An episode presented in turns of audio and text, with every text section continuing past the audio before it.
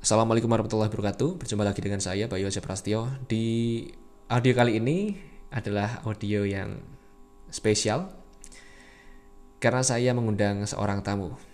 Sebelum saya sebutkan siapa tamunya, apa sih yang akan kita bahas pada audio kali ini? Yang akan kita bahas adalah tentang kebahagiaan, all about kebahagiaan. Kenapa kita harus bahagia, apa itu bahagia, dan bagaimana cara mendapatkannya. Karena pada intinya kan, pada akhirnya, apa yang kita lakukan, apa yang ingin kita dapatkan, goal-goal yang ingin kita raih, kita berkarir, bekerja, berbisnis, atau apapun itu, pada akhirnya kita ingin mencari kebahagiaan. Bukan begitu? Nah, oleh karena itu, inilah yang membuat kami memilih tema ini, yaitu tentang kebahagiaan. Mudah-mudahan bermanfaat. Oh iya, siapa yang kita panggil pada kali ini yaitu Mas Muhammad Fadli. Beliau saya sebut sebagai trainer kebahagiaan karena memang beliau spesialisasinya di sini. Dia kayak menurut saya tuh kayak memiliki energi, menularkan energi positif, membuat orang tuh bahagia, orang bersyukur dan seneng sama kehidupannya sendiri. Karena banyak loh orang yang nggak bahagia terhadap hidupnya. Nah, mudah-mudahan pada episode kali ini sangat bermanfaat untuk Anda. Oke lah, tidak usah berlama-lama. Silakan simak pembahasan atau obrolan kita tentang kebahagiaan berikut ini. Halo. Halo. Assalamualaikum. Waalaikumsalam warahmatullahi wabarakatuh. Jelas suaraku, Mas? Jelas, jelas banget, jelas banget. Oke. Jadi kemarin kita salah paham ya, Mas, ya? uh, ini direkam untuk Indonesia loh, Mas, ya? Bukan oh, ya. Uh, bukan pembicaraan sambil ngopi berdua loh, Mas. Jadi harus pakai bahasa Indonesia ini. Oh iya, ya. Nanti, nanti kalau saya nah, nanti, nanti kalau saya suaranya agak medok-medok dan mulai bahasa Jawa, tolong diingatkan, Mas, ya. Aku juga, Mas, sama medok juga. Cuma cuma agak aneh sih kalau rekaman hmm. sama lumayan pakai bahasa Indonesia. Betul, betul, betul, betul, betul. Udah jelas tuh suaraku? Masuk, masuk, masuk. Aman, terdengar jelas. Jelas. Ya? Jelas. Oke. Okay. Okay. Uh, okay. Mau bahas apa ini? um, apa ya? Nah, biasalah. Bagaimana biar hidupnya lebih bahagia. Nah, itu dia. Iya. Kenapa harus bahagia emang ya, Mas? Um, ada katanya itu bahasa Inggris tuh loh. You loh.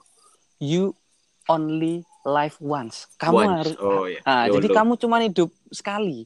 Jadi kalau uh, kalau dalam bahasa Jawa mungkin enggak tahu ya bahasa Indonesia apa ya. Gerusulo, uh, sedih, kemudian enggak um, bisa menikmati hidup dan tidak bahagia, ya rugi mm. kita. Rugi. Mm-hmm. Terus terus apalagi selain itu? Kenapa kok rugi? Ya gini, kalau saya ini pertanyaan standar banget ya. Loh, standar. Lagi latihan, lagi latihan jadi uh. bener banyak pertanyaan ini kan sering banget diajukan ya. Uh, kenapa, kenapa sih kita harus loh substansial banget? Maksudnya dalam artian gini, uh, mendasar banget. Kena kalau dibalik ya kenapa nggak harus bahagia? Kenapa mm-hmm. harus dibikin ribet? Semua hal loh, semua hal. Kalau misalnya kita dalam mungkin saya dalam karir pekerjaan. Ada masalah itu wajar, tapi masalah itu tidak harus serta-merta membuat kita menjadi tidak bahagia gitu loh. Jadi uh, saya merasa bahwa uh, jangan sampai masalah-masalah di hidup kita baik mungkin dalam rumah tangga, dalam karir ataupun dalam perniagaan bisnis Anda, yaitu jangan sampai membuat hidup Anda menjadi tidak bahagia karena komposisi hidup itu pasti ada masalahnya. Kalau menurut saya pribadi. Gitu. Terus terus. Hmm, Ya jelasinnya case by case ya, case by case di sini. Jadi eh, kalau orang tanya nih hari ini di misalnya di kerjaan, di kerjaan eh, ada masalah gede, kejadian masalah gede. Oke lah, masalah yang mungkin nggak bisa ditolerir dan itu nggak bersinggungan bukan atau bukan kita pelakunya gitu loh. Jadi mm-hmm. kita terlibat dalam masalah itu, tapi bukan sebagai uh, orang yang benar-benar seratus persen bersalah gitu. Tapi kita disalahin. Kita mm-hmm. disalahin. Dan kita ibaratnya sama atasan, kita yang dianggap paling salah di sana. Mm-hmm. Nah, kalau dalam posisi saya ya pribadi ya, kalau dalam disalahkan gitu, dalam posisi yang sebenarnya kita nggak salah, harusnya kan biasanya kita akan marah, kemudian ya bisa aja berantem mungkin ya sama rekan kerja ataupun sama orang yang marahin kita. Oh, lu nggak tahu keadaannya sih kok marah-marah gini-gini. Tapi dalam posisi saya sekarang, ya udah disalahin ya udah aja gitu. Walaupun sekalipun kita tahu, kita tahu bahwa yang salah bukan kita gitu. Jadi uh, kalau kita udah bisa tahu bahwa ini tidak layak untuk kita ributkan, ya hidup kita kan enjoy aja deh. Sekalipun ada masalah, hmm. baik baik dalam masalah apapun loh, baik masalah apapun. Jadi ketipu, kehilangan uang, kehilangan barang. Kemudian kemarin uh, saya punya teman yang kehilangan uh, anak yang lagi dikandung sama istrinya. Saya rasa kalau oh. orang yang sudah, mm-mm. maksudnya hilang gimana? Maksudnya hilang celing atau gimana? Bukan, bukan, bukan, bukan. Ya, ya. Benar, uh, apa namanya meninggal dalam kandungan gitu. Oh, masyarakat. Jadi, jadi kalau ya. Orang yang benar-benar tahu posisinya ini tidak layak untuk kita berlarut-larut dalam kesedihan, maka dia akan melihat bahwa oh meninggalnya anak saya ini ya mungkin Tuhan lebih sayang kepada anak saya dan ini akan dijadikan bekal saya untuk kelak di akhirat. Itu kalau orang yang mungkin sudah mencapai uh, keyakinan bahwa semua ini tidak layak untuk kita bikin ribet dan kita harus tetap layak bahagia dalam kondisi apapun, gitu sih. Gantian dong Mas, tanya Mas. Jadi sebenarnya tuh kayak apa namanya? Kalau ini aku ngutip dari perkataan guruku yang lain selain jenengan ya Mas ya. Yes, masya Allah. Uh, hmm. apa namanya? Beliau tuh bilang bahwa uh, masalah itu kayak sebuah malaikat tapi yang berwujud uh, buruk rupa. Ini bukan maksudnya hmm. bukan mencabut nyawa ya. Maksudnya malaikat yang baik tapi tapi tanda kutip wajahnya tuh buruk rupa. Uh, hmm. Ini aku cerita dikit. Uh, ada di masa di mana aku tuh bener-bener uh, apa namanya kayak terlalu santai gitu karena udah mungkin udah dapat penghasilan dan sebagainya. Tetapi betul, betul. Di, di satu sisi ketika itu apa namanya penghasilan itu uh, apa namanya berkurang gitu kan, penjualan hmm. berkurang dan sebagainya. Hmm. Hmm. Itu aku memang merasa apa namanya merasa kayak waduh kok kayak gini ya. Tetapi dari situ kok aku malah bisa mendapatkan sebuah spirit baru atau semangat baru untuk uh, dapat momentum lah, momentum perubahan, lompatan big giant leap gitu. Mm-hmm. Apa namanya big giant leap agar uh, apa namanya nggak terlalu terlena dengan yang ada sebelumnya. Nah ini kan artinya sebenarnya uh, ini sebuah rezeki ya, itu rezeki keilmuan gitu loh, yang hmm. mungkin tidak akan aku dapatkan ketika kalau di masa lapang. Nah, hmm. itu yang yang benar-benar aku ingat dari guru, tiba-tiba langsung apa namanya keinget pas pada kondisi itu dan kok malah jadi bersyukur gitu ya dengan keterbatasan pada waktu itu, okay. jadi memiliki apa namanya, jadi memiliki momentum untuk berubah. Terus Uh, yang lain Mas, uh, aku tuh apa namanya menganggap bahwa bukan menganggap ya, aku melihat bahwa kayak di dunia ini, wah ini kayak teori konspirasi ya, di dunia kayaknya kayak sebut udah didesain gitu ya, apa namanya media-medianya, media-medianya agar selalu memunculkan, mengasosiasikan bahwa bahagia itu kalau uh, sorry, bahagia itu kalau sukses dan kalau sukses uh, sukses itu kalau udah misal katakanlah punya mobil, punya rumah, punya investasi, hmm. terus ada hmm. penghasilan tertentu. Nah, hmm. ini hmm. tuh yang membuat kalau menurutku banyak sekali orang merasa hampa dan bingung mau mau ngapain. Karena aku sendiri dulu berpikiran bahwa kalau memiliki uang tertentu, nominal tertentu, penghasilan tertentu, aku akan bahagia. Ternyata pas udah dapat, oh gini doang gitu. Terus ngapain? Nah, di satu titik itu aku merasa kayak, oh iya ya ternyata apa namanya uh, dimensi material tuh uh, sebegini menjenuhkannya ya. Waktu itu sampai bener kondisi jenuh Mas. Nah ya. Dari situ aku langsung uh, apa nih apa ya namanya mem- meredefining, uh, mendefinisikan uang makna hidup dan pada akhirnya ya alhamdulillah udah mulai menemukan Mas ini, udah mulai menemukan dan udah mulai terisi lagi jiwanya. Terisi penuh, udah nggak apa namanya udah nggak kosong gitu. Nah menurut menurut Mas Fadil gimana nih Mas e, peran dari media terus apa namanya framing sukses tuh yang seperti itu terhadap kebahagiaan seseorang sampai di mana dia e, berpengaruh gitu? Oke, saya nggak merasa bahwa apa yang saya sampaikan adalah layak untuk didengarkan orang lain ataupun mungkin layak untuk dijadikan, oh ini yang paling benar tuh. Enggak, ini saya merasa bahwa setiap orang punya value sendiri ya.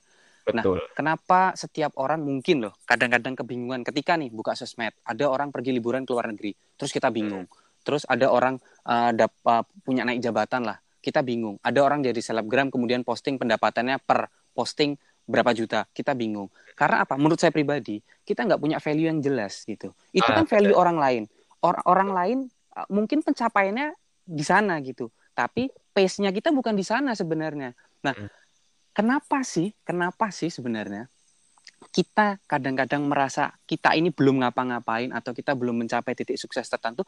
Karena kita seringkali membandingkan pencapaian orang lain. Sering banget kita menjaga. Jadi kita nggak akan puas dengan apa yang Tuhan kasih sama hidup kita. Kita nggak akan puas apa yang kita milikin hari ini. Kita rasanya berkurang, terus kurang, kurang, kurang. Nah, ketika kita membandingkan, misal nih, sederhana aja. Udah punya mobil, misal. Anggaplah yang L G C C gitu. Itu harusnya kita udah bersyukur. Jangan ketika kita punya mobil yang mungkin yang uh, uh, standar gitulah, tidak bukan mobil mewah. Terus kita bandingkan dengan orang yang punya mungkin Fortuner atau mungkin dengan spek yang lebih tinggi lagi Land Cruiser. Nggak gitu cara mainnya gitu hidup supaya kita terus bisa bersyukur. Coba lihat yang nggak punya. Ini basic banget yang menurut saya ya. Jadi old banyak school, kata-kata old school, yes. Betul betul betul. Banyak sekali uh, pepatah-pepatah tua yang kita tuh tiap hari dengar kayak misalnya jadi orang baik, kemudian mensyukuri apa yang kita punya. Tapi semua itu cuma lewat di kuping aja.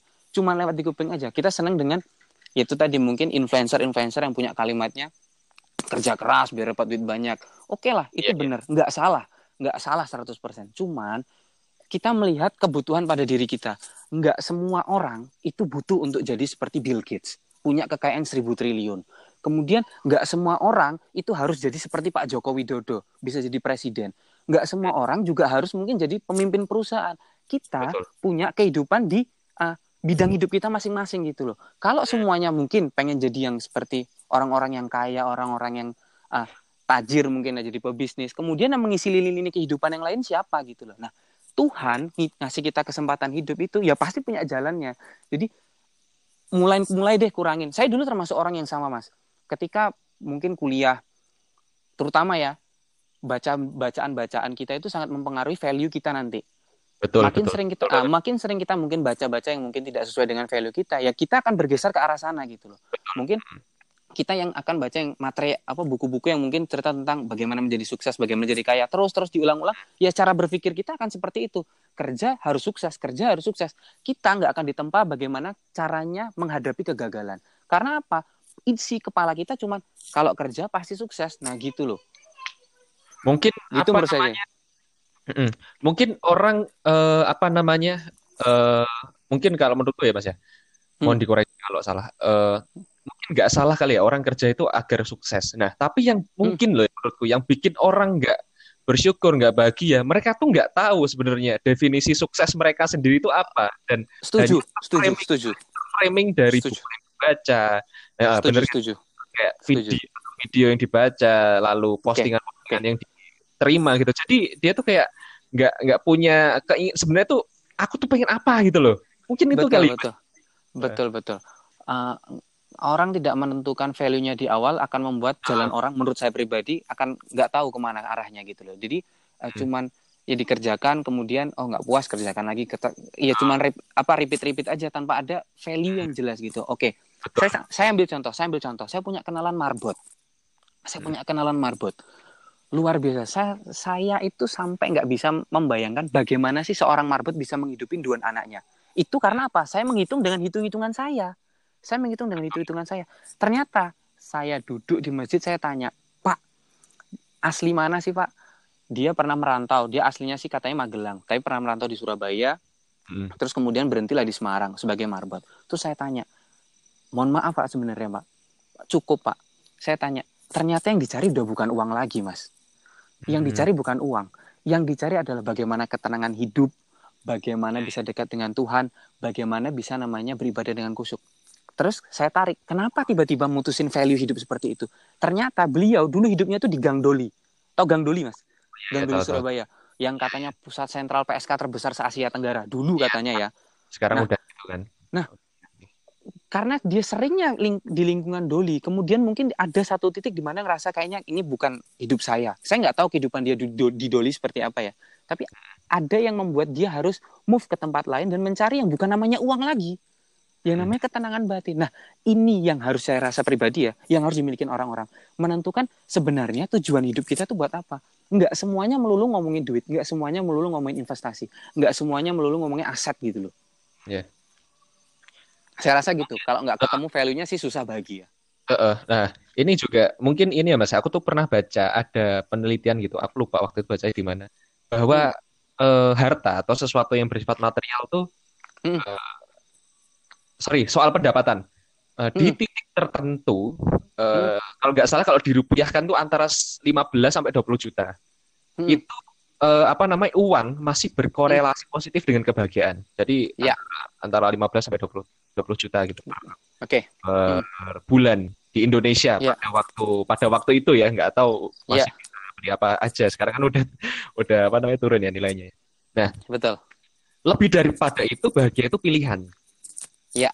Nah, uh, waktu itu aku masih masih oh masa sih gitu. Dan apa namanya setelah um, apa namanya berada di titik titik tertentu ya memang rasanya kayak kayak hampa gitu loh Mas, kayak akhirnya akhirnya aku langsung dapat guru waktu itu, berguru.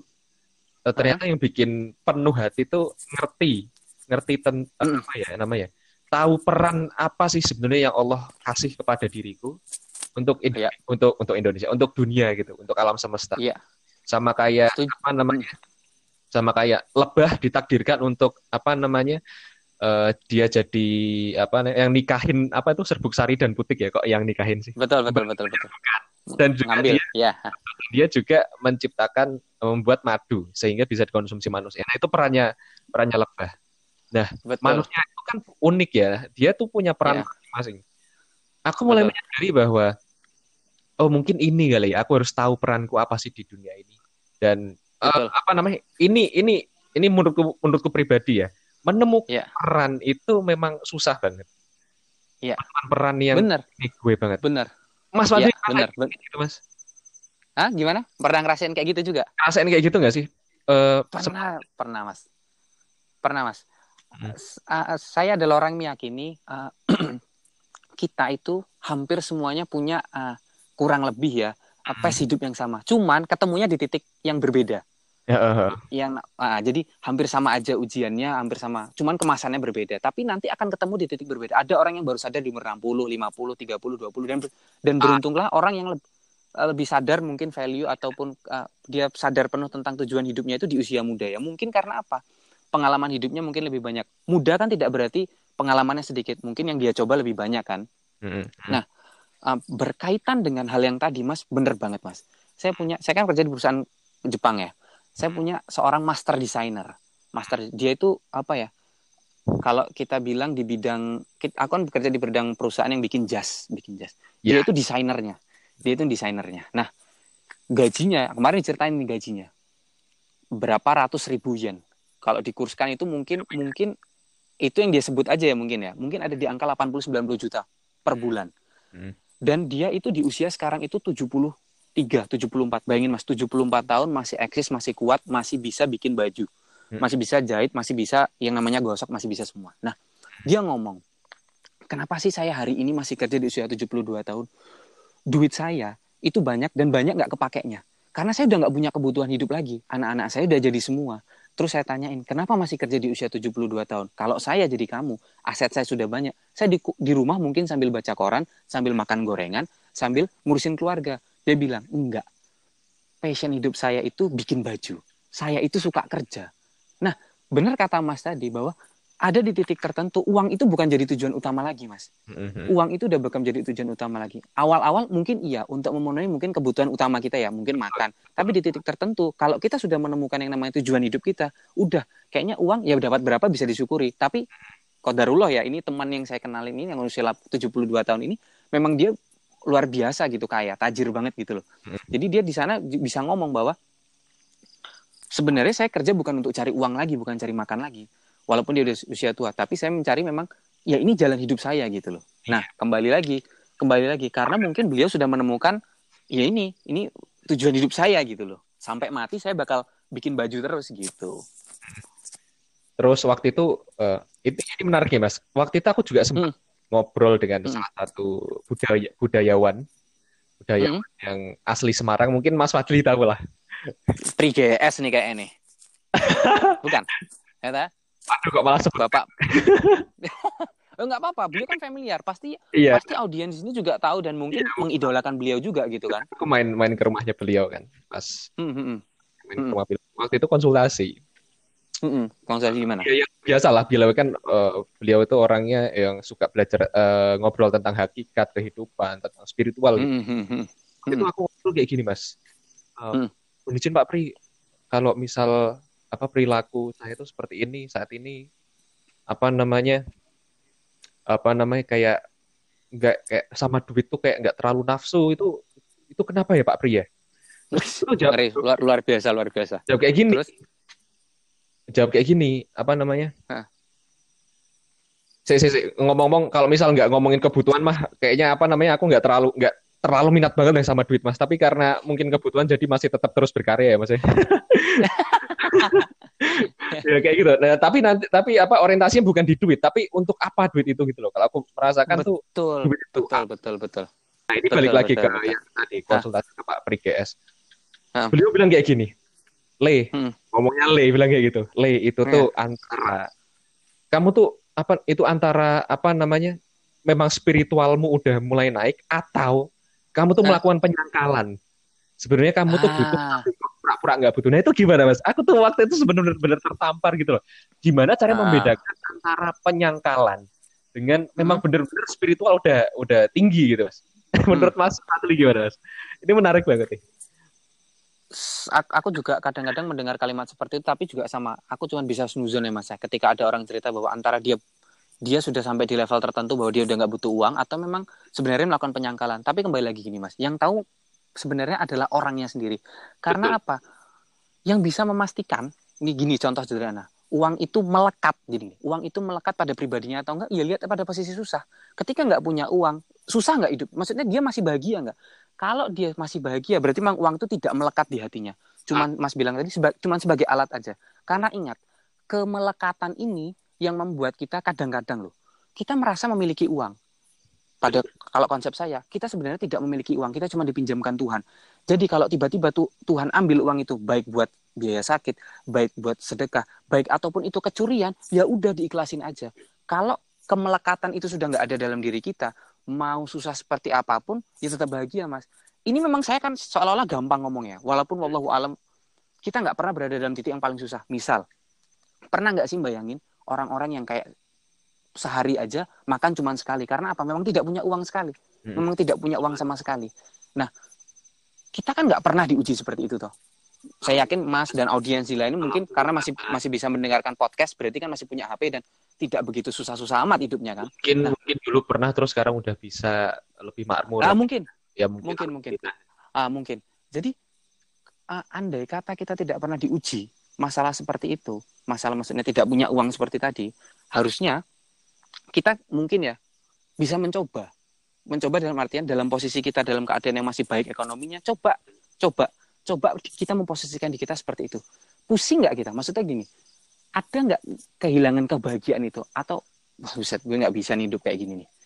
Kalau ternyata, nggak perlu nggak perlu dibikin-bikin melarat, kalau misalnya punya rumah ya nggak perlu dijual juga, kalau masih ada rumah ya ada. Maksudnya gini, mencoba untuk hidup sederhana. Kalau ada pendapatan yang biasanya untuk makan yang lebih, coba dikurangin aja. Nah, kalau ternyata dengan makan lauk-lauk biasa saja membuat kita tidak pusing, atau membuat kita tidak merasa bahwa sesuatu berkurang dalam kehidupan kita, berarti memang harta itu nggak melekat dalam hidup kita. Memang benar-benar, ya ada duit, oke, okay, nggak ada duit, ya oke, okay, gitu. Saya setuju, saya setuju. Kalau ada orang yang bilang tadi, Mas sampaikan apakah itu sebenarnya benar-benar orangnya itu ah, hanya sekedar di lisannya saja ngomong, saya nggak ingat, nggak butuh uang. Terus yang satu lagi bahwa apakah tingkat spiritualnya sudah tinggi? Walau alam kita dari luar dohirnya nggak akan bisa nentuin sebelum orang itu mencobanya diri sendiri. Nah, maksudnya uh, ke diri sendiri gitu loh Mas. Tahunya dari mana? Berarti memang harus mencoba hidup sederhana. Iya, Mas. Iya Mas, harus mencoba hidup sederhana Mas. Nggak, ya itu saya saya bilang tadi, nggak perlu berdoa juga duit hilang ya. Tapi uh, coba mencoba banget deh, yakin deh. Coba benar-benar turun ke kehidupan orang-orang yang susah dalam artian gini ya. Jadi saya per, saya pernah dinawarin istri, pernah nawarin istri untuk uh, kita makan ke daerah T P A. Mas tahu T P A, temu, tempat pembuangan akhir sampah. Nah, apa? Saya tawarin istri saya buat apa? Buat kita bisa bersyukur dengan apa yang Tuhan sudah kasih ke hidup kita pada hari ini. Karena apa? Kadang-kadang, Mas, saya sudah bekerja. Dulunya kan berarti nggak bekerja, dan dulunya berarti kan belum punya pendapatan kan. Nah, kadang-kadang kita lupa di titik itu loh.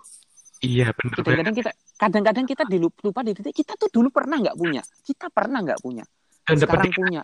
Banget ya dulu ya. Nah, iya, dan dulu adem-adem aja gitu, nggak punya duit, nggak punya saldo, biasa-biasa aja. Sekarang saldonya ada, cuman kalau ngelihat postingan orang lain yang punya mobil baru, kendaraan baru, rumah baru, kadang-kadang gemeter gitu loh. Kok gue nggak bisa ya gitu loh. Kadang-kadang ada perasaan riak-riak di hatinya gimana gitu loh. Nah. Uh, apa ya itu tadi, kemelekatan kita merasa bahwa saldo ini punya kita dan bisa dikembangkan, kemudian kita bisa beli kendaraan dan lain-lain atau beli aset yang lain-lain. Itu yang kadang-kadang membuat kita mengurangi apa apa ya rasa bahagia kita pada hari ini. Makanya saya tawarin ke istri saya dulu, kita kayaknya harus uh, haruslah uh, turun ke sana, nggak harus ke T P A. Cuman saya opsinya pada pada saat itu saya tawarin ke T P A, biar apa, biar tahu bahwa ada yang susahnya lebih susah daripada hidup kita gitu loh. Kalau kita hari ini mungkin nggak punya yang orang lain punya, mungkin ya rumah berapa, rumah gede ataupun kendaraan, kita itu masih punya kendaraan namanya motor gitu loh, yang layak menurut saya disyukuri pada saat itu gitu. Bener Mas, yang soal apa namanya uh, itu tadi ya, harta itu ya, meskipun ditabung lah apa namanya ujung-ujungnya juga tetap akan dibelikan sesuatu kan ya. Itu artinya itu artinya kan mengalir kan ya. Betul betul betul betul kayaknya memang betul. Apa namanya desain, salah satu desain alam semesta tuh ada aliran ya, kayak nafas itu naik, ah bukan naik, betul. Naik keluar, betul. Makan terus buang gitu kan, betul, makan, betul. Minum buang, bahkan betul. Kalau malah nggak mengalir itu malah eh, aneh. Terus terus betul. Aku jadi ingat apa pesan guruku selain jenengan hmm. yang apa namanya huh? apa namanya harta tuh kayak napas gitu ya, apa namanya betul. Itu kalau misal lagi keluar banyak, maka siap-siap Hah? untuk menyedot banyak. Menerima. Nah, yakin, yakin. Nah. Yakin. Saya saya yakin benar itu. Sama kayak gini. Kita di Islam sebagai orang muslim saya, hmm. ada yang namanya zakat, zakat. Sedekah. Zakat. Ah, zakat, sedekah, infak dan lain-lain. Itu kan memang kalau zakat dalam artian kalau sudah sampai satu nisabnya. Ukur nisabnya tertentu kan memang harus dikeluarkan. Karena apa? Semua yang dipendam itu enggak ada yang baik. Betul, yang dipendam betul. Terlalu banyak itu pasti nggak akan, karena memang harta itu harusnya didistribusikan. Oke, hmm. saya sebenarnya sebenarnya mau tanya, dari tadi kan kita ngomongin duit terus ya soal bahagia. Kenapa sih harus ngomongin duit dulu? Karena ya memang semua orang hari ini kalau nggak ada duit kayaknya nggak bahagia gitu loh. Nah, kenapa itu. Saya mulu gitu? gitu. Enggak, padahal padahal faktor utamanya bukan ini sebenarnya. Hmm. Ini saya ngomong yang ini yang populer. Kalau saya tiba-tiba nih, kalau saya tiba-tiba langsung di podcast ini ngomongin soal benerin hati, sholat, ibadah, kayaknya nggak nggak populer banget gitu loh, nggak populer banget. Kenapa saya harus ngomongin uang di awal, karir, pekerjaan, bagaimana punya barang? Karena memang yang populer didengerin orang ini. Saya saya nggak saya nggak uh, menyangkal apa yang disampaikan oleh mungkin motivator soal kesuksesan dan lain-lain. Saya nggak menyangkal. Cuman saya berharap uh, audiens mungkin ya, audiens uh, lebih objektif. Yang disampaikan oleh uh, motivator itu adalah one side, satu sisi lagi. Sebenarnya motivator yang disampaikan itu hanyalah gimmicknya saja. Sebenarnya mereka cari adalah ketenangan hidup kan, tetap kan. Nah, material itu hanya sebagai penunjangnya aja gitu loh. Saya yakin juga orang-orang yang motivator-motivator yang menurut saya bisa dijadikan uh, guru ya, bisa dijadikan teladan itu juga mereka bukan orang yang uh, money oriented menurut saya. Mereka sudah selesai dengan hidup mereka. Mereka sekarang menyampaikan. Cuman kenapa pendekatan lagi-lagi harta? Karena audiens yang audiens butuhkan untuk sebagai masukan itu itu dulu. Karena Pak percuma Pak ngomongin ketenangan batin kalau hari kita nggak makan, bener nggak? Mm-hmm. Bener nggak? Ini dari sudut pandang saya pribadi loh. Jadi ketika kita ngomongin apapun itu kita nggak bisa langsung masuk ke hatinya dulu sebelum perutnya kenyang. Kalau saya pribadi seperti itu. Mm-hmm. Memang harus dipenuhi ya. Penuhi dulu. Jadi ketika perut kenyang kita bisa bisa bisa menerima informasi dengan lebih baik gitu loh. Sama kalau kalau tiba sama sih tiba-tiba kita ada teman ke rumah mungkin butuh nasihat dan lain-lain. Kalau kita sejam dua jam itu cuma minum air putih doang, saya yakin pulang-pulang dia juga nggak nggak akan ngelakuin nasihat kita kok. Tapi kalau kita ajak makan, namanya orang susah butuh nasihat ya. Ajak makan, dikenyangin perutnya, baru masuk itu apa yang namanya kita nasihat. Hmm. Bahkan kalau di bisnis itu mas, ya, uh, hmm. apa namanya sebelum deal-dealan bisnis itu biasanya dikasih makan dulu, makan dulu karena hmm. ketika perut sudah terisi, critical area atau area kritis pikiran tuh kerjanya menurun. Benar, benar, benar. Masuk kalau itu, ya. betul, betul, betul, betul. Ada namanya sugar cycle. Sugar, kepa, uh, gula, gula, makan karbohidrat itu masukkan gula di dalam tubuh kita ya. Jadi gula ini sebenarnya mem- memacu semuanya. Jadi kalau perut kenyang, udah kita ngobrolin apa aja, insya Allah oke deh. Apalagi kalau mas mungkin ya, deal-dealan bisnis, udah diajak makan dulu aja, selesai insya Allah. Nanti mas sebelum bikin podcast nih mas. Hah? Gimana? Udah gimana? Ini, udah makan kan ini? Oh, sebelum udah bikin. Dong, makanya saya semangat, makanya saya semangat, makanya saya semangat nih. Iya. Oh iya dong. Mm-mm. Harus harus kita harus semangat terus. uh, ini gini mas, uh, ini aku kan dari kecil tuh termasuk orang yang suka menentang status quo, guys. Menentang yes. status quo maksudnya bagi pendengar yang belum mengerti maksudnya. Betul betul. Ah, saya minta dideng- ah, saya juga minta ah, supaya ini yang audiens semua tahu nih status quo ini apa nih gitu. Status quo itu tulisannya status K U O gitu. Itu maksudnya yang sekarang gitu loh maksudnya. Oke, oke, oke, oke. Sekarang gini. Nah, hmm. suka menentang sesuatu yang seperti itu. Salah satu yang tak tentang itu gini. Hidup hmm. itu seperti roda. Waktu itu aku mempertanyakan, hmm. kadang di atas, hmm. kadang di bawah gitu kan. Hmm. Terus aku tuh nanya, kenapa enggak di tengahnya aja biar enggak ngerasain atas sama bawah gitu loh. Oh, ya ya ya ya. Waktu itu aku nanya gitu. E, gimana caranya Mas kalau menurut versi Mas Fadli agar bisa menjadi titik tengah epicentrum dari sebuah roda kehidupan ini agar uh, ketik apapun kondisi kita tuh nggak ngerasa sedang di atas gak, dan nggak ngerasa sedang di bawah tapi tetap di pusat. Oke, okay. Iya.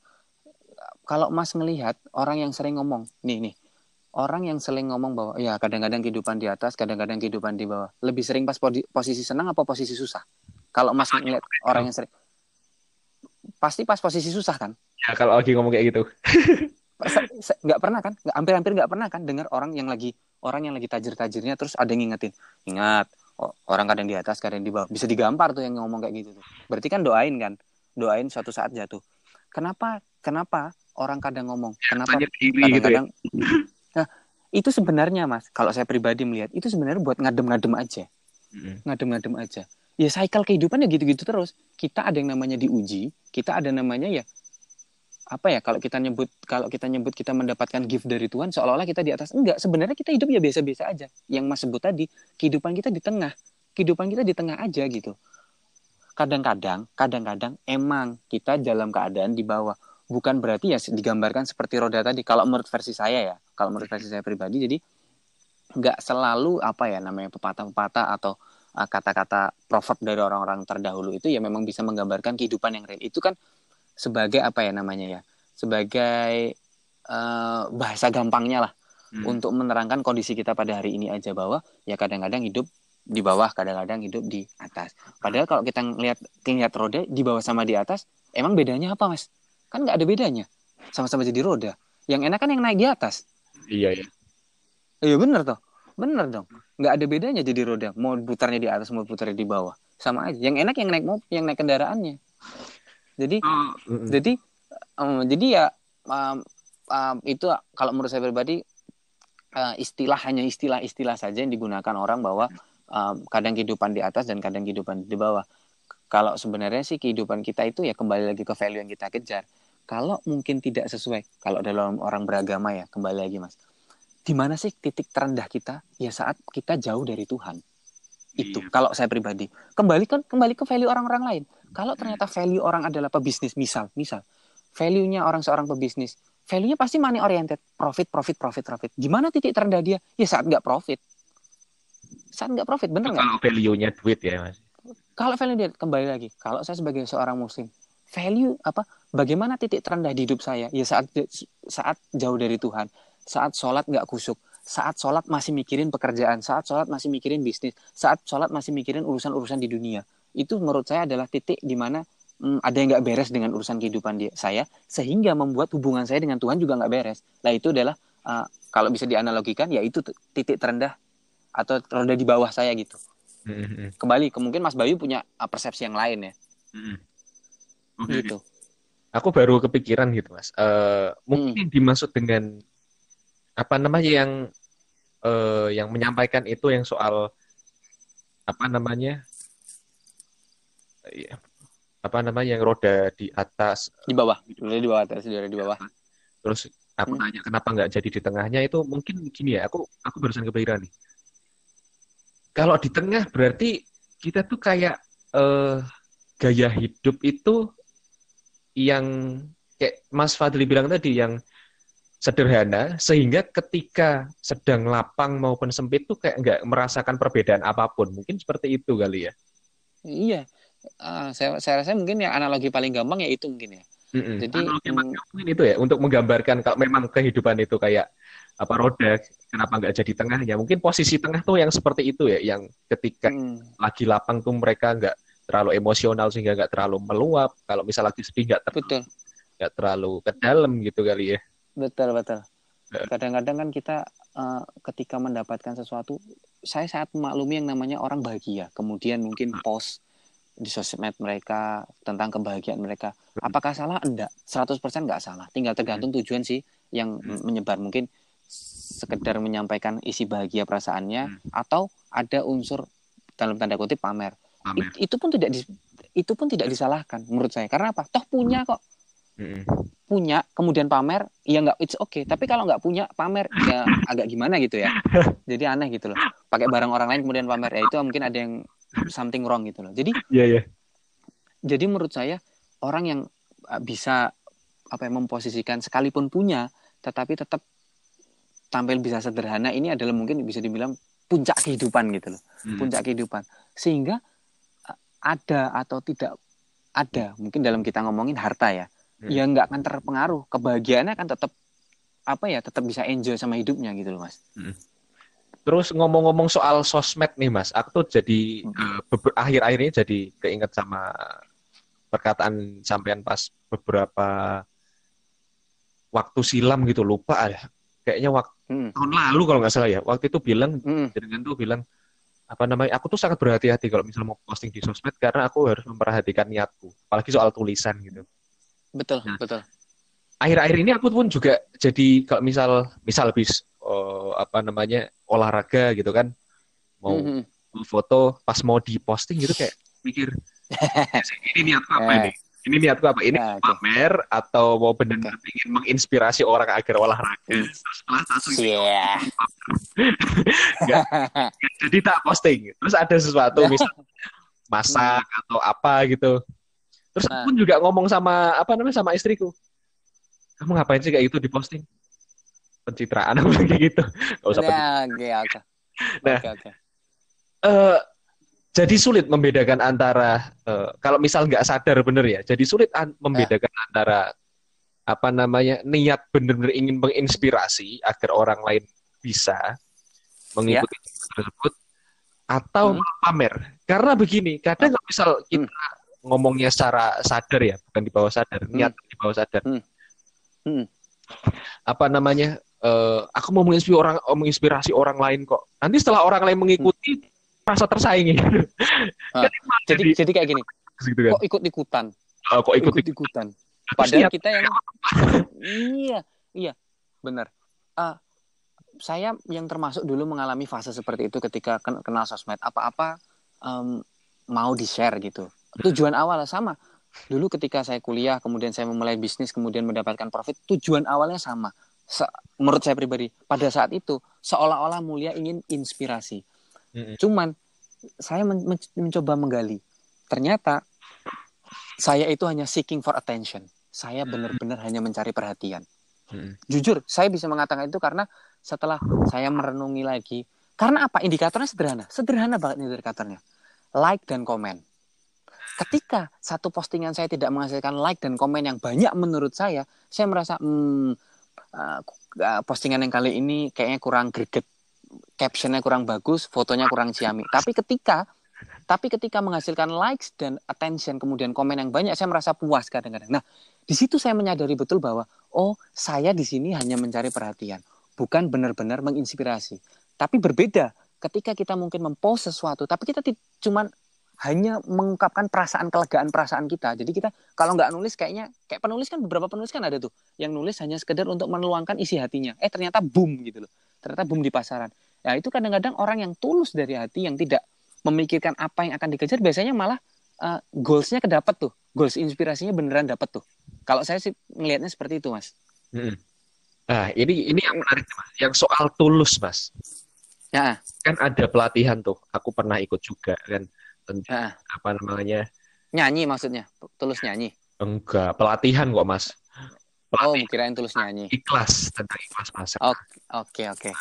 Kalau misal, dan di pelatihan tersebut disebutkan bahwa uh, uh. tabel apa namanya, tabel energi dan vibrasi gitu. Kalau misal orang yang mengakses hmm. perasaan ini, maka dia akan seperti ini. Dan salah satunya okay. tuh uh, perasaan tulus, ikhlas, pasrah itu dia masuk ke energi yang power atau hmm. energi yang gede banget itu. Dan ketika orang di energy power, ketika hmm. pasrah, maka keinginannya itu hmm. akan jadi lebih mudah datang gitu. Nah, hmm, hmm, hmm. tapi malah jadi banyak yang mispersepsi bahwa tulus tuh akhirnya hmm. menjadi benar-benar tulus, tapi menjadi tools atau alat. alat, alat buat apa nih? Alat biar keinginannya lebih mudah terkabul. Jadi apa namanya? Ah, mm, mm, mm, mm. susah ya, aku kayaknya kurang mengakses energi power nih. Mm. Oh, aku ikhlas, mm. pasrah, aku ikhlas, aku pasrah. Tetapi, tetapi gini, kalau aku menurutku ya, uh, mekanisme alam semesta yang dibikin Allah ini, itu mm. tuh nggak bisa dibohongi. Orang yang benar-benar ikhlas dengan yang pura-pura, pura-pura uh, mm. ikhlas, itu memang mm. benar-benar betul apa namanya nggak nggak work nggak work gitu loh, nggak works gitu loh ya yeah. orang. Mm-hmm. Nah, nah itu tulus malah menjadi tool sekarang. Apa namanya? Oh. Jadi, uh, maksudnya may- mayoritas orang yang telah mengikuti pelatihan tersebut ya malah jadi tujuan salah salah arah, salah arah gitu. Harusnya kan kalau ikhlas kan menjadi nothing tulus ya.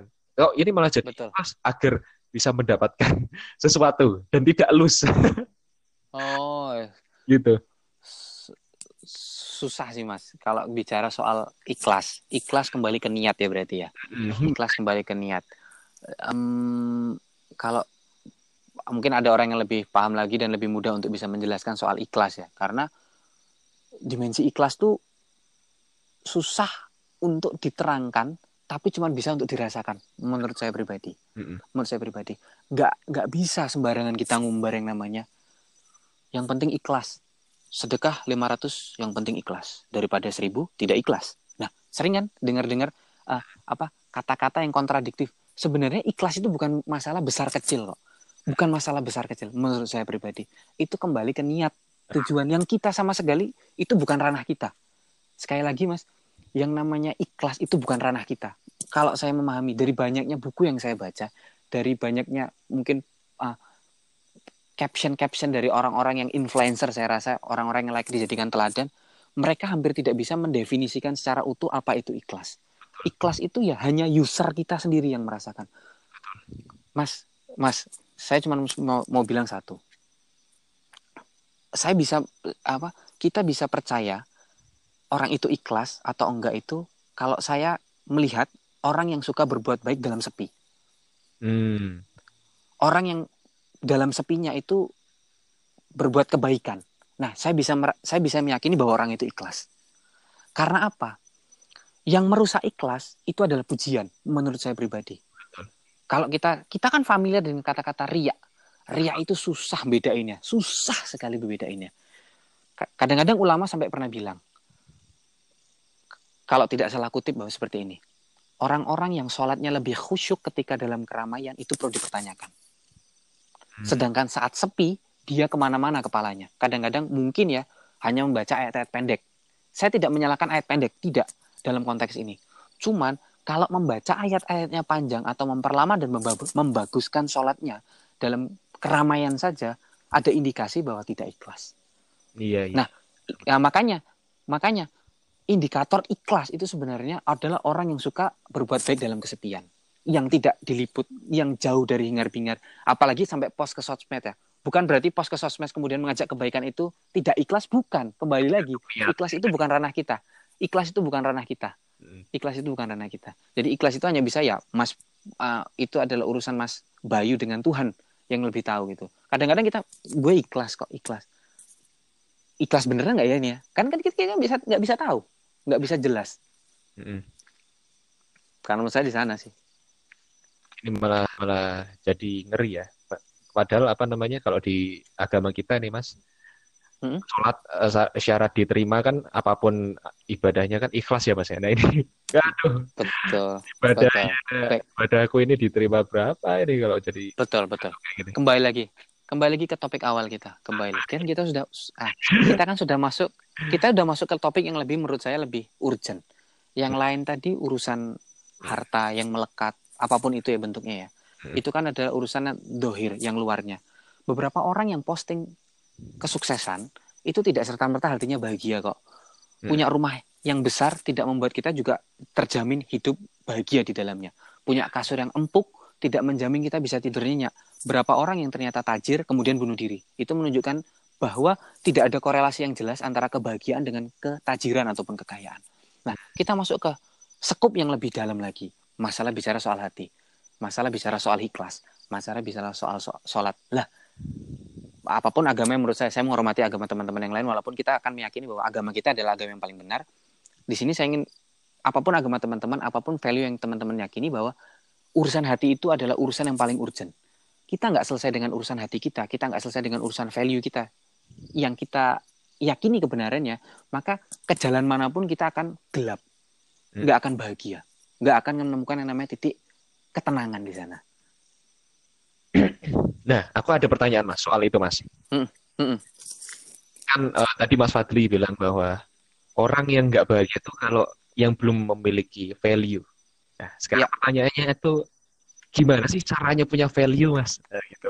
Punya pegangan Mas. Gimana Mas? Ini ini ini menurut saya juga akan sulit ya di apa ya dijawab betul, oleh betul. orang lainnya. Gimana Mas menurut? Betul betul. Hmm. Uh, saya men- kalau menjelaskan hal seperti ini pasti kan akan butuh waktu yang lama. Tapi ya, sesederhananya, oke, okay, seder, uh, seder. Saya akan menjelaskan menurut yang saya, yang mungkin per- pengalaman hidup saya pribadi ya, hmm. perjalanan hidup. Apa yang bisa mem- membuat kita menentukan value kita sendiri itu adalah ya kembali lagi ya, aspek spiritual lah kalau saya pribadi. Banyak orang punya aspek yang lain-lain, dan saya menghormati itu, aspek spiritual. Saya meyakini bahwa kita hidup itu gak lama. Dan kehidupan yang saya alami ini itu nanti akan dimintai pertanggungjawabannya. Mm-hmm. Nah, makin ke dalam, saya meyakini karena semuanya dimintai pertanggungjawabannya, saya harus mencari sosok ideal yang menurut saya, yang bisa menjadi panutan saya untuk melakukan hal ini. Dalam dalam dalam aspek ini agama ya, aspek spiritual saya bilang agama. Nah, contoh role model yang paling bisa saya jadikan acuan ya profet kita, maksudnya nabi kita, Nabi Muhammad. Nah, apa value yang beliau yakini ya udah saya tiru. Gitu. Karena menciptakan value yang baru itu ada kecenderungan siapa yang bisa menjamin value yang kita yakini itu benar ya? Pertanyaan kan saya balik. Siapa yang meyakini value yang akan kita tentukan selanjutnya itu adalah value yang paling benar? Gak ada kan? Gak ada kan? Gak. Yang kita yakini bahwa oh jalan ini adalah jalan karena karena hidup ini bukan trial, apa ya? Karena tujuannya itu lebih baik jangan trial jangan trial error deh. Kita ikutin aja orang yang value hidupnya paling beres. Udah, udah kita kita tiru, udah semua gaya hidupnya udah kita tiru aja deh. Udah tenang gitu. Kalau menurut saya pribadi, dan saya menghormati value keyakinan hidup orang-orang lain. Mau pace-nya kerja, mau ada orang yang value-nya hidupnya olahraga, saya akan menghormati di sana. Karena mungkin di sana dia menemukan kenyamanannya. Tapi kalau saya pribadi kembali, ketika saya menemukan, wah berarti ini aspek spiritual, aspek hati, aspek hati. Saya mencari role model orang yang benar-benar bisa dijadikan apa ya, panutan lah. Nah, dari situ saya tiru gaya hidupnya. Itu cara cara cara menemukan saya sih lebih kepada ya pengalaman hidup. Ada orang yang menemukannya dengan cara makin banyak bacaan buku Mas ya. makin banyak bacaan buku, makin banyak bertemu orang, itu akan menghasilkan cara berpikir yang beda. Kemudian kita bisa memilih, oh dengan cara hidup ini ternyata saya nggak begitu nyaman, dengan cara hidup ini saya lebih nyaman. Nah itu cara orang beda-beda. Bisa dari baca buku, bisa ketemu banyak orang, bisa aspek spiritual. Mm-hmm. Kalau Mas Bayu, saya tanya balik. Kalau Mas Bayu sekarang gimana? Cara menemukan value-nya sekarang tuh gimana? Mas Bayu kan masih muda. emang emang jaringan udah merasa tua, Mas? Enggak sih, maksudnya lebih enggak enggak tua sih. Lebih lebih saya merasa lebih lebih senior. Tua itu kata-kata yang tabu ya. Tua itu rasanya tuh lemah gitu loh. Lemah dan, meng, dan, dan lemah dan men, Oke, kalau senior itu kan kesannya berpengalaman, punya jam terbang yang banyak gitu loh. Oke oke oke. Kalau gini, kalau versiku ya, hmm. karena ini karena aku apa namanya trainer juga ya, trainer pemberdayaan hmm. diri di mind programming. Jadi hmm. aku yakin bahwa apa yang apa yang manusia pikirkan, rasakan hmm. dan lakukan, memberikan respon ke kehidupan berkembang hmm. dengan seseorang siapapun itu eh, terhadap hmm. aspek kehidupan itu itu tuh cuma mengambil referensi dari database yang udah ada di otak kita. Misal, aku bisa ngomong bahasa Indonesia seperti ini. Karena ya di database yeah. aku adanya bahasa hmm. Indonesia. Aku hmm, betul, betul. bahasa manapun, selain bahasa Indonesia, bahasa Jawa, bahasa Inggris, sama hmm. Prancis yang cuma taunya je m'appelle gitu doang. Iya, yeah, betul-betul. Je t'aime, je t'aime, terus yeah. apa, je, je vous, je vous. Gitu doang. Nah, yeah. selain itu nggak nggak tahu bahasa lain. Itu artinya apa? Hmm. Cara menemukan value kalau versiku itu dengan cara uh, memilih informasi yang kita konsumsi yang kita konsumsi tiap hari. Kalau tiap hari sosmed yang kita follow itu yang head on head on yang selalu memamerkan kemewahan ya, dan kemewahan itu diasosiasikan gen- dengan kebahagiaan, itu yang bahaya. Karena kemewahan diasosiasikan keba- pada kebahagiaan, sedangkan kebahagiaan itu berdiri sendiri. Nah, betul. Terus lalu buku yang dibaca, buku, buku-bukunya para orang kapitalis, terus T V yang ditonton, acara yang ditonton. Kalau aku Betul. dari dari situ dulu sih, dari memperbaiki apa apa namanya? Konsumsinya. Konsumsi informasi. Yang kedua dari memilih teman, teman ngobrol. E, kalau kenalan bisa sama siapa sama siapa aja sih. Tapi kalau teman, okay. apalagi teman okay. nongkrong, ngobrol kayak kita gini ya Mas ya. Nah, Betul. itu harus selektif kalau menurutku. Kalau misal ada orang Betul. yang alah, berteman tuh harus sama siapa aja. Itu bullshit bagiku. Sorry ya, mohon maaf banget. Bagiku itu adalah sesuatu yang omong kosong, karena kalau kita asal main sama orang, itu tuh kita bisa tertular value yang nggak baik juga kalau orang tersebut value yang nggak baik. Itu right, right. Di sini, nah, di sini saya setuju banget bahwa memilih teman itu mungkin separuhnya ya. Memilih teman dan lingkungan sekitar itu adalah separuh bagaimana kita bisa menentukan value kita. Benar, kita nggak akan bisa mungkin, uh, mungkin ya, orang yang punya value aku akan beribadah, beragama, bertuhan dengan cara yang baik gitu. Nggak akan bisa kumpul dengan pemabok. Nggak akan bisa namanya kumpul dengan mungkin ya orang-orang yang di jalan yang tidak benar gitu loh. Jadi kita nggak bisa uh, mencampur adukkan value kita uh, dengan orang lain. Jadi apa yang Mas bilang tadi benar banget, bahwa konsumsi kita itu akan mempengaruhi value kita. Konsumsi itu kita akan mempengaruhi value kita akan ke arah kemana, termasuk teman tadi.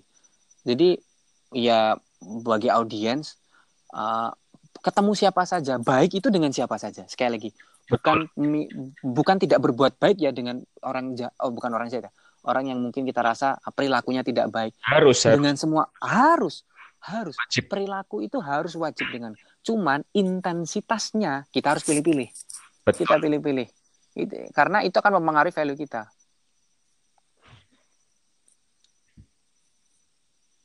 Kok diem Mas?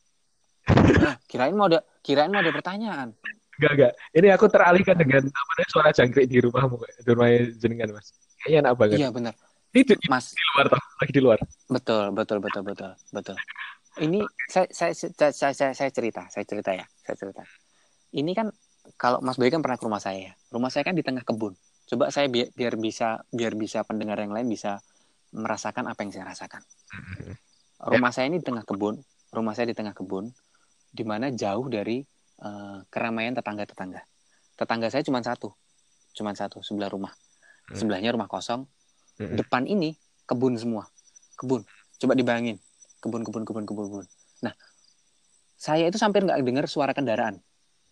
Mm-hmm. Ke, ah, berarti kan ini kan jauh dari jalan kan, jauh dari jalan. Nah, suara yang saya dengar dari ujung ke ujung itu cuma jangkrik, jangkrik. Nah, apa yang ingin saya sampaikan? Apa yang ingin saya sampaikan? Sesederhana inilah cara saya menikmati hidup. Iya. Yeah. Jadi malam, sepi, jauh dari ngarim-ngarim. Bukan saya antisosial. Saya masih rapat kok sama bapak-bapak tiap bulan. Saya masih ikut lomba-lomba yang ada diadakan di perumahan saya. Tapi saya senang tinggal di sini. Lebih senang daripada ikut keramaian dengan tetangga-tetangga yang lain. Bukan berarti tetangga saya nggak baik. Bukan. Cuman ini, suara jangkrik ini ternyata menenteramkan saya. Gitu. Hmm. Setiap orang punya sih cara mencari kebahagiaannya. Kalau Mas tahu kan sekarang kop, kop, toko-toko kopi menjamur tuh. Toko-toko kopi menjamur tuh. Kan banyak tuh istilah. Apa penikmat kopi, pecinta senja. Ya mungkin itu memang cara menikmatinya. Iya kan? Anak-anak muda sekarang kayak gitu. Mungkin lebih menemukan value-nya kepada experience daripada membeli barang. Hmm. Gitu. Saya ngerasanya seperti itu sih. Sekarang pergeseran orang untuk um, apa? Uh, ke mencari kebahagiaannya sih seperti itu. Lebih kepada experience, lebih banyak orang posting uh, nongkrong di mana, makan uh, dan minum kopi bersama siapa sambil membaca buku daripada uh, posting beli barang karena mungkin beberapa dirasa norak ya. Saya rasa seperti itu sih. Uh, Oke, okay. uh, soal apa namanya uh, prediksi nih, aku pengen dengar dari prediksi. Dengan soal hmm. ini. Banyak sekali pergeseran gaya hidup ya antara generasi baby boomer terus generasi kita dan juga hmm. milenial kan kita kan kita kan masih betul betul berdasarkan apa namanya yang aku dapat dari bukunya yang Millennial Skills Everything Skill Everything ya Yuswa Hadi ya karangan Pak Yuswa Hadi ya beliau nah, milenial tuh sekarang lebih suka ke leisure menunda beli betul top. betul betul nah, betul, betul. Berdampak kebahagiaan ke kebahagiaan millennials atau malah justru ternyata dia butuh leisure tuh karena dia stres. Menurut Mas Fadli gimana? Enggak, enggak, enggak, enggak. Jelas banget pergeseran kebahagiaan itu salah satunya kan memang ditentukan oleh tadi makin seringnya konten sosmed kita gunakan. Nah, ternyata termasuk kita millennials, konten sosmed yang diisi itu adalah leisure, yaitu ya pergi liburan, menenangkan pikiran, nongkrong, daripada beli barang. Karena memang kebahagiaan sekarang alat ukurnya itu, Mas. Hmm. Beda dengan orang tua kita. Coba lihat sekarang. Berapa banyak orang tua dibandingkan dengan anak-anak yang punya rumah. Bukan karena mapan. Bukan karena mapan. Anak-anak sekarang itu bisa beli rumah. Sama dengan cara orang-orang terdahulu beli rumah. Yaitu mungkin rata-rata K P R kan. Bisa. Cuman apa?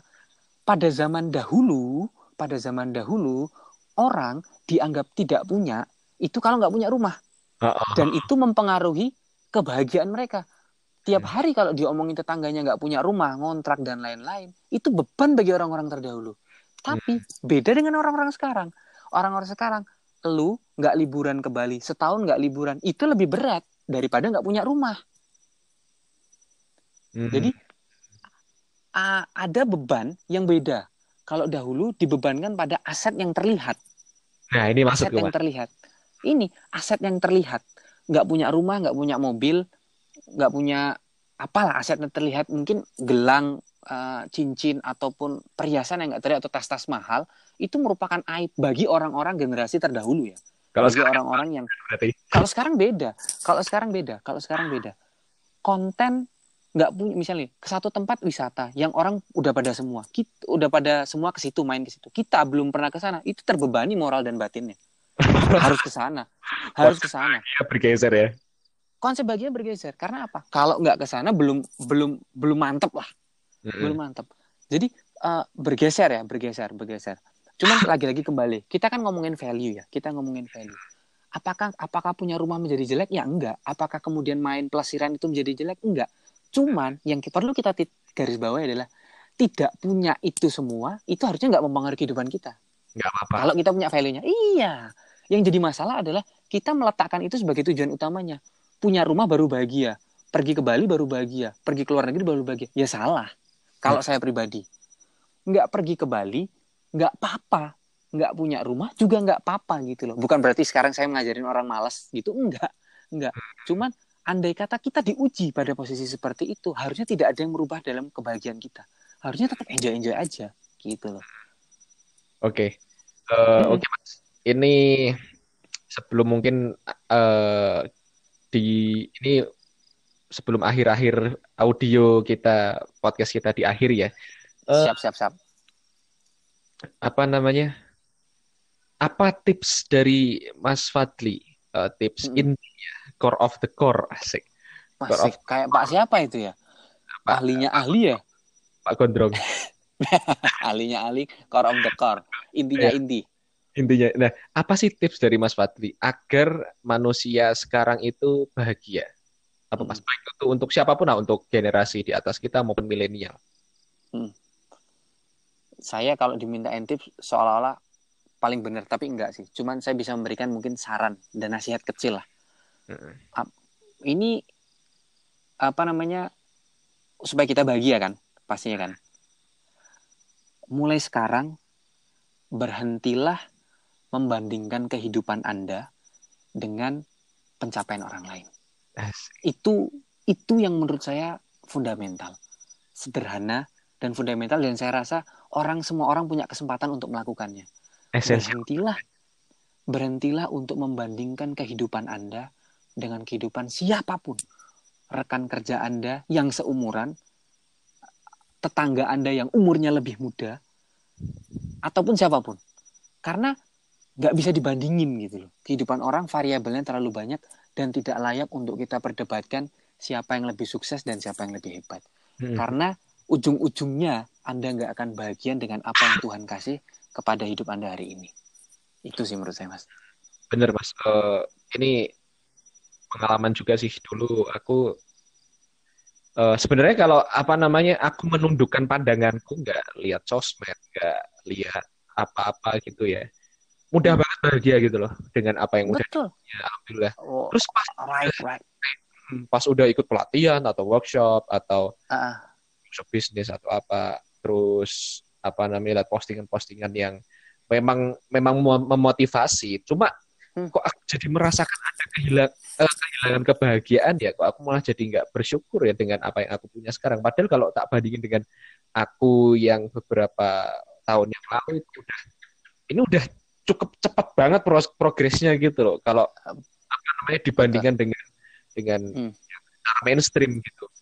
Betul, nah, betul. Setuju. Ini, ini menjadi sebuah, sebuah apa namanya beban kali ya.